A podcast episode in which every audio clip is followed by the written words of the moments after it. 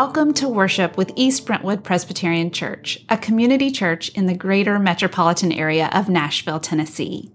We are a loving, welcoming family of believers in honest conversation with God. We seek to emulate the ministry of Jesus through compassionate service, with stimulating and relevant exploration of God's Word, and by sharing that Word and God's many blessings with our neighbors in Middle Tennessee and around the world. We are honored to share in worship with you today. Over the last couple of weeks, we've been going back to this short little book of James in the New Testament to see what practical wisdom there is for us today. And today, the episode is on Does Praying Matter?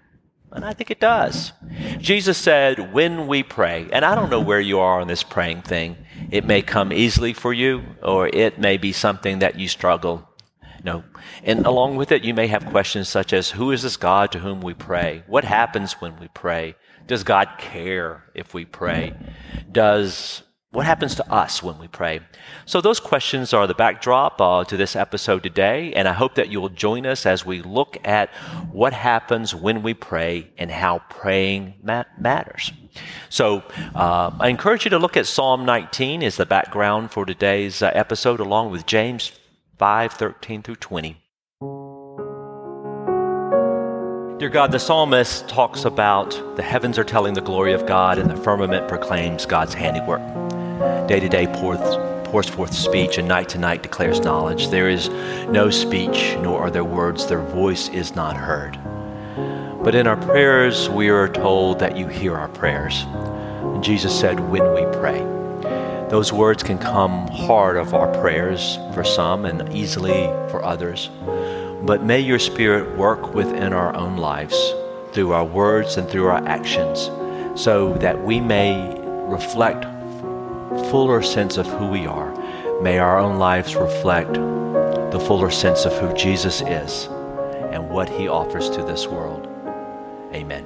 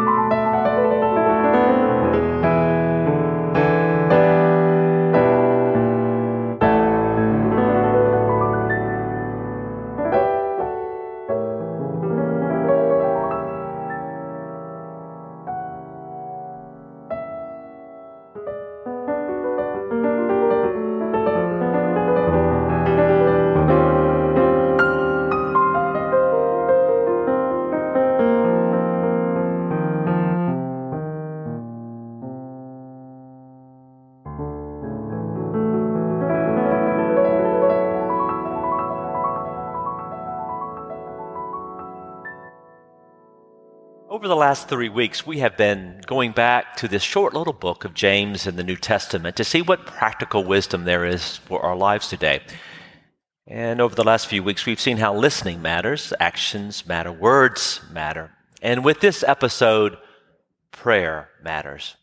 Now, I don't know where you are when it comes to this whole praying thing. If you are what we might call a prayer warrior, or uh, you really search for words, uh, I, I can't help but to think about that movie. It's been out a long, long time. Meet the Parents and uh, it's Robert De Niro and Ben Stiller. Ben Stiller is invited to his fiance's house, and the very authoritarian um, father, played by uh, Robert De Niro, invites Ben Stiller to pray before a meal. And Ben Stiller looks at Robert De Niro with this deer in the headlights look and then says, Sure. And this is his prayer, if you remember it. And it's easy to Google and find this prayer scene. Oh, dear God, thank you. You are such a good God to us, a kind and gentle and accommodating God. And we thank you, oh, sweet, sweet Lord of hosts, for this smorgasbord you have so aptly laid out at our table this day. And each day, uh, day by day by day, oh, dear Lord, three things I pray uh, to love thee more dearly, to see thee more clearly, to follow thee more nearly, day by day by day. I, I, love how he reaches out for whatever word he can find and jumbles it into a prayer while Robert De Niro is looking at Ben Stiller with these quizzical looks. You know, you know we're supposed to pray. And Jesus said, when we pray. Prayer is supposed to be in the wheelhouse of those who desire to love God and love neighbor, Matthew 22. I appreciate most of you uh, appreciate the need for an importance of prayer, especially in times of struggle. But the truth is, when we find things coming apart, prayer often seems inaccessible. And I suspect you feel guilty when you feel that you cannot pray. I know I do, especially when there can be so many distractions and it's easy not to be clear headed. With so many of you feeling like you're at the end of your rope when it comes to just fill in the blank, I'd like to explore with you in this episode the matter of prayer and to see how prayer might matter for you. I found myself uh, when I was thinking about prayer and what I was going to say to, in this episode, wondering these questions, such as Who is the God we encounter when we pray? Does God need our prayers? Why do we pray? What happens when we pray? And what happens to us when we pray? So, those questions are in the background as I share with you about praying and how it matters. If you turn to Psalm 19, uh, it's a wonderful psalm. The heavens are telling the glory of God, and the firmament proclaims God's handiwork. When we pray, we are praying to the maker of the universe, the God of the northern lights and the God of the subatomic particle, the God who is attentive to us. Father Richard Rohr would say that we are invited into participation with this creator God, with this divine love. And uh, ancient theologian in our tradition, the Reformed tradition, uh, says about our purpose. Uh, uh Presbyterians emerged back in the 17th century uh, from John Calvin. He developed what was called the Westminster Shorter Catechism. It's one of the confessions of the Presbyterian Church, and in it, uh, the person reciting about his or her faith asks, What is the chief end of man? It's to glorify God and to enjoy God forever. So this God who we pray to is one who um, we are uh, to adorn with our prayers. And we are to love God above all. And prayer can connect us to this purpose. Now, last week I mentioned the Jewish mourner's prayer called the Kaddish to be said by those who mourn the loss of a loved one. That's what you say when your mom or dad dies. And in that Kaddish, if you look at it, there's no mention of death. It's basically about the God we encounter when we pray. And who this God is, is God is great over, uh, above everything. Um, and then the prayer builds up to this beautiful line. It's a, it's a really beautiful line that describes who God is as great and beyond the power of any prayer or word or song or praise. The prayer ends, God is beyond the power of language. So, from nature proclaiming praise of God's handiwork in Psalm 19 to our chief, chief end to praise God and to enjoy God forever in our theological underpinnings. To the Jewish prayers, I have wondered in our prayers, what does God get out of this, all of this praise? I'm not alone. Maybe you have wondered it too. I listened to a podcast. It's a wonderful podcast. This American Life uh, is by Ira Glass, and uh, Glass asked this question in one of his podcasts: Why does God want us sitting around and telling Him how great He is for 45 minutes a day? Is God that needy? Now, if some parent Glass said, demanded that of their kids. Okay, I want you to praise me for 45 minutes a day, every single day of your life we would think they were nuts. So, in what this question about does praying matter and does God need our prayers, I come down that I don't think so. Does God welcome our prayers? Certainly. And what I'd like to suggest is that it's more like we need our prayers. Now, let me explain by relaying this conversation that took place between Ira Glass and a retired Methodist minister who was talking to the host of This American Life as they were um, going to the airport. Uh, this man was named John Jackson, and Ira Glass asked him the question, What does God care if we love him? And John Jackson gave this really great answer. Lots of people make the mistake of picturing God as being like us, like humans, like he's somebody who we're calling on the phone or some something when we're praying. Hey God, I need this. How you doing? Can you can you hook me up with this, my friend? But the way John Jackson sees it, he understands God to be all of the values and principles that he sees in Scripture. The obligation to love each other, to be honest and decent in our dealings with each other.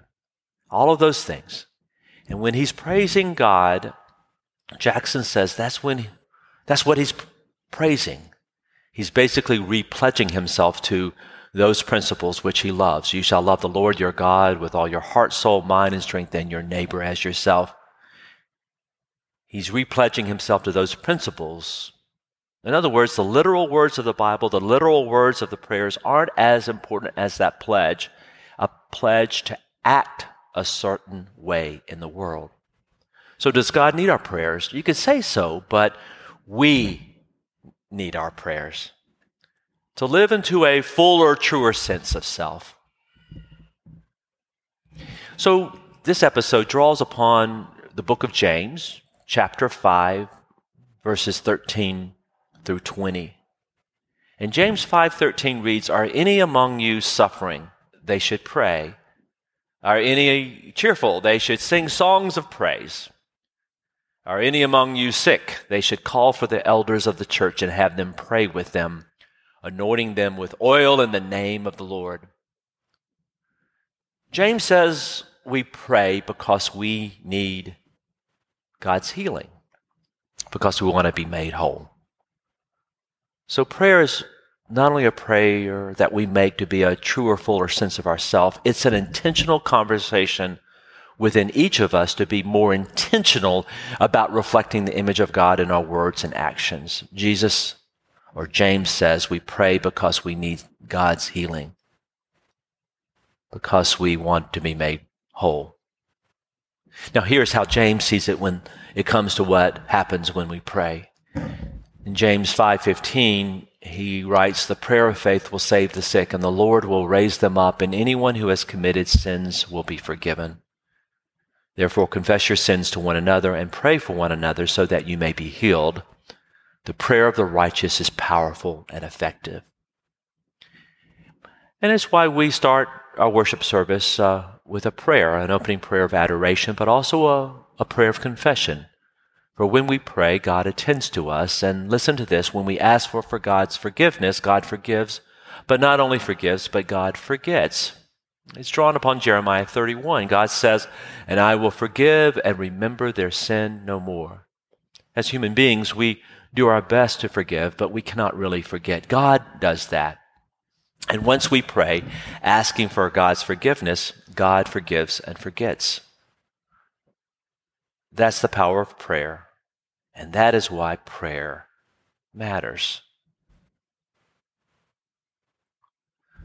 So let's continue on. And let's look at what happens when we pray. When we pray. So if prayer matters, what happens when we pray? A lot of us feel like prayer has to be certain words, said in a certain way, like Ben Stiller saying grace at the table and meet the parents. Like prayer requires some set of special spiritual skills. When people are invited to pray, often eh, we have this feeling that we have to put ourselves in the presence of God, and it changes how we may even speak, Dear God.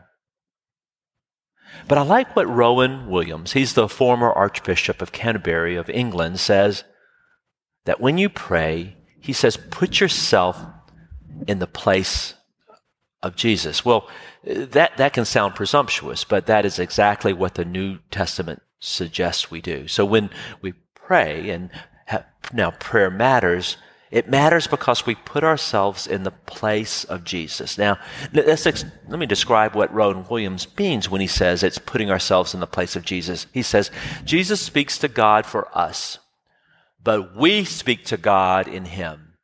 You may say what you want, but Jesus is speaking to the Father, gazing into the depths of the Father's love. And as you understand Jesus better, as you grow up a little in your faith, then what you want to say gradually shifts. Uh, it's a bit more into alignment with what he's always saying to the Father in his eternal love, for the eternal love out of which his own life, Jesus' life, streams forth. And what happens to us when we pray is that we grow into a kind of fuller humanity that Christ shows us. Going back to the beginning, people realized that because of Jesus Christ, they could talk to God in a different way.